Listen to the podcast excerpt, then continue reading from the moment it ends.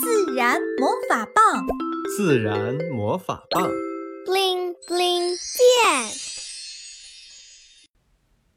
灌木丛里的小猪佩奇，维特带妹妹赛弗正在楼下玩耍，突然听到一个急促的声音：“救命啊！谁来救救我呀！”维特和赛弗环顾四周，也没找到那个声音。赛弗问：“哥哥，有没有听到有人在喊救命？”维特说：“嗯，听到了。我们一起去找找吧。”于是他们开始在周围仔细寻找。不一会儿，又听到了刚才的呼救声。仔细分辨后，才发现声音来自旁边的灌木丛。维特小心翼翼地钻进灌木丛，惊奇地发现了一个躺着的小猪佩奇毛绒玩具。这个毛绒玩具全身没有一丝破损，可是，可能是躺在这里时间久了，满身布满灰尘。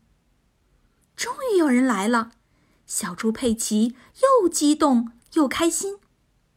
维特和赛弗对这个毛绒玩具十分好奇。维特问：“你怎么会在这里呀？”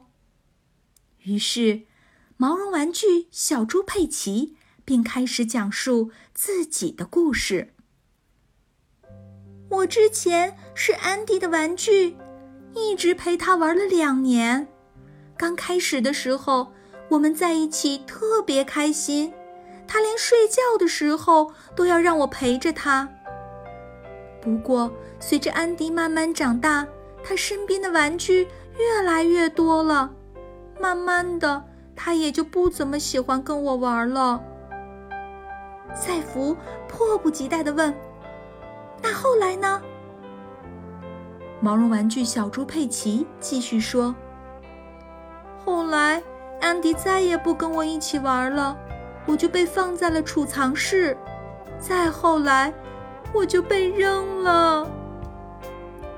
环卫工人收拾垃圾的时候用力太猛，把我从垃圾袋里甩了出来，我就掉进了灌木丛里。不然的话，我就跟其他垃圾混在一起，很可能就被送进填埋场或焚烧厂了。赛弗同情地说。太可怜了，你愿意跟我们回家吗？毛绒玩具小猪佩奇说：“当然可以，我们玩具就喜欢跟小朋友一起玩，而且能给你们带来欢乐，是我们最大的心愿。不过，以后如果你不想跟我玩了，可不可以不要把我当成乱七八糟的东西扔掉呢？”我希望能陪伴更多的小朋友玩。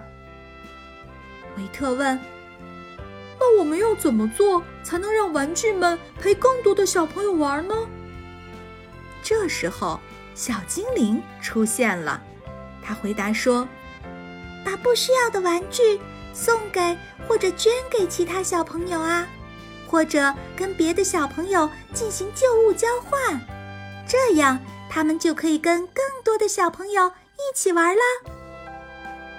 维特也想到了，他补充说：“嗯，而且如果玩具坏了，还可以想办法修一修，或者进行变身大改造。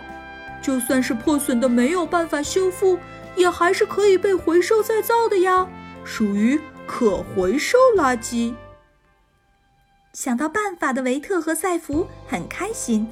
他们带着小猪佩奇回家了，赛弗认认真真的给他洗了个澡，小猪佩奇有了新家，被捧在赛弗的手里，心里美滋滋的。